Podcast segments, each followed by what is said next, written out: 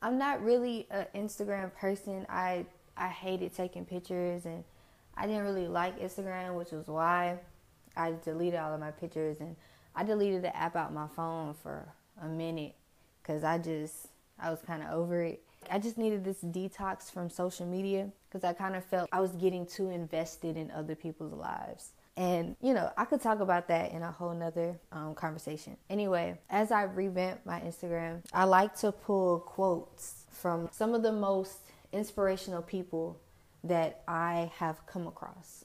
So, people like Angela Davis, people like Tupac, people like Kendrick, people like Stokely Carmichael, you know, just very inspirational black people. I just like to grab quotes from them to put them under my posts. And so I was just thinking about some of the the black scholars and just creative black people that I have grown to really grow an attachment to over the years.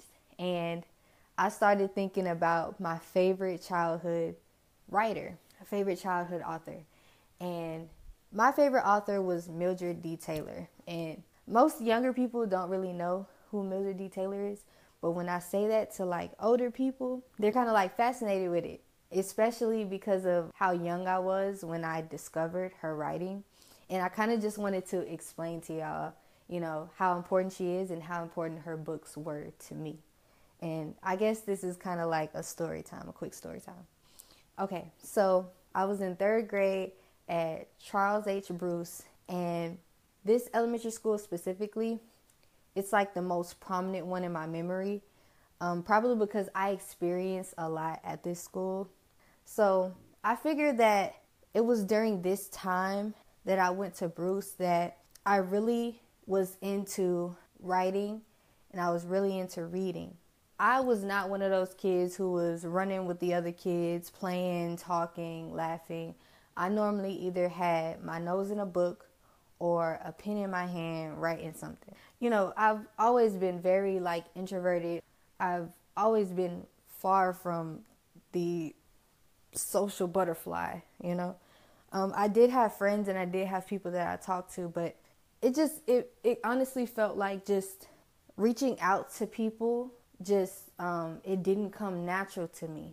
So the way that the library was set up was that we'd go to the library a few days a week and the library would be sectioned off for each grade level. So, you know, like the second graders had their own section and so on and so forth. I don't know if it's because of the the time period, the years that were the best, but my elementary school teachers, I will I think that they were like probably some of my best teachers. Most of my worst teachers were high school and middle school. But elementary school, the teachers were so caring and I I never thinking back on it like not even now I wasn't thinking about that at the moment cuz I was a little kid. But now I'm thinking about the small things that my elementary school teachers did. They kind of helped mold me into the person that I am today. So I see how like people who get older and do great things, how they they thank their teachers and things like that cuz teachers could really make a difference in your life.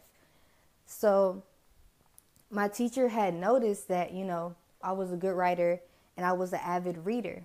And so, you know, when we went to the library, instead of um, getting third grade library books, I would get fifth grade library books. And I remember this so vividly because I remember all of them kids used to be running around, yelling, throwing books at each other. And I would be over off into my own aisle, just sat on the floor, just looking through books, looking at covers that um, caught my eye and things like that. And I remember thinking that, you know, I wanted to find something um, when it came to picking out books, it was more of the covers that kind of caught my eye.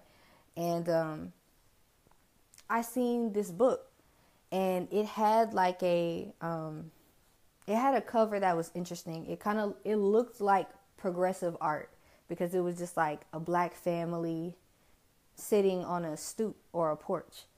So I thought it was interesting. So I read the inside, you know, to, kind of um, get an idea of what the book was about. And then I realized that it was a sequel.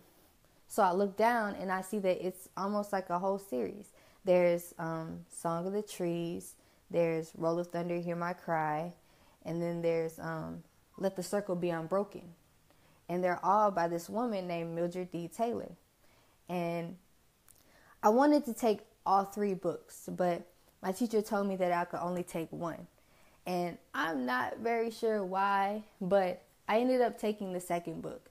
Thankfully, when I read the book, you didn't need to read the first book to understand because there even though it's the same the it's the same family, the Logan family, it's like a saga.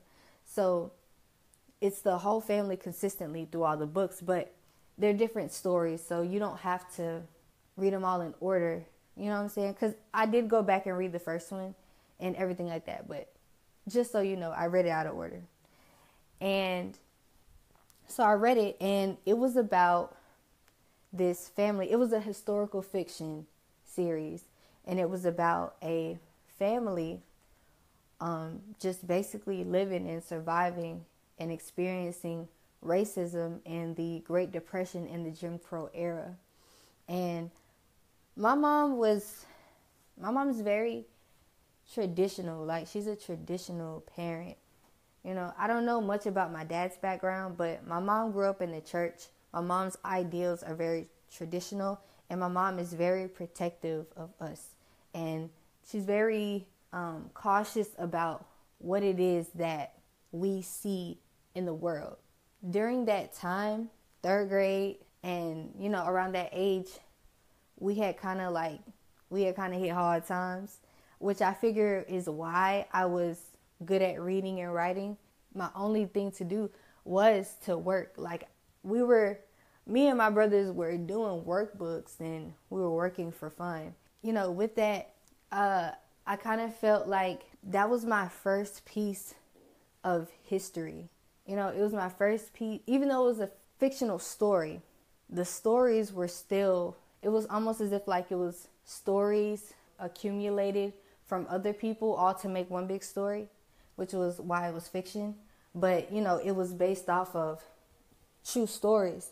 So I just felt just a multitude of emotions. And I think that that's why that book in particular, because I read the other books and they were just as good, but this story in particular, it stuck with me and it made her name just, it kind of like etched her name in the back of my mind forever because I just remember the feelings that I felt reading about that. It was like anger, sadness, and I was just taken aback because, you know, I wasn't, we didn't too much know about, and I knew about slavery, but I didn't too much know about what happened after because most of the time when we talked about slavery, you know, whether it was, you know, from older relatives and things like that, I never really understood what life was like as a African American or just as a black person in America after being quote unquote free. Like it just I never even thought about it. And I was just kind of confused because, you know, I just couldn't understand. I was frustrated because I couldn't understand how the world could let something like that happen and how the world could let people be treated like the Logan family was treated. So there was a little girl in the family and her name was Cassie. It was the first time that I felt a true connection to a fictional character, you know? It's probably because I think that a person if you if you have read the series, I feel like a little girl like Cassie, she lives in the heart and the soul of a lot of other black girls. Like I think about my friends like Taylor and people like us who, you know, grew up with such imaginative and cultivating minds, just being so strong willed and mature. And I just feel like her spirit just resonated with me and it kind of touched me a lot. So I remember just writing about her and about my feelings, about the book and everything. And, you know, I kind of like got used to not being able to go to my mom about certain things because my mom was definitely the type of person where, you know, you're a kid, so you don't have to worry about things like that. But I wanted to. I wanted to worry about things like that because I was concerned for, you know, not only myself in the present tense and the things that I would in the in the future have to face, but I was very much considerate about, you know, what my ancestors had to face. And I, I just felt like it was at that time where I just started truly like thinking about things and thinking about reality. And it was also during that time where, you know, life was getting kind of hectic, you know, like things were happening that I didn't truly understand and people were doing things that I truly didn't understand why they were doing it. So, I don't know, I guess the reason why that book was just so monumentous in my life was because it was kind of the start of me being able to shape what reality truly is and how harsh it can be. So, I always remember that book, and that's all that I wanted to talk about.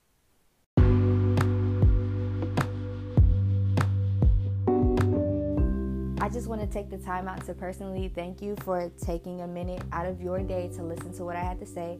I hope that you really enjoyed and got something from today's conversation. If you need to contact me for any reason, I have a designated email for this podcast, melanated and cultivated at gmail or if you want to contact me personally, I have an Instagram, sable.potency.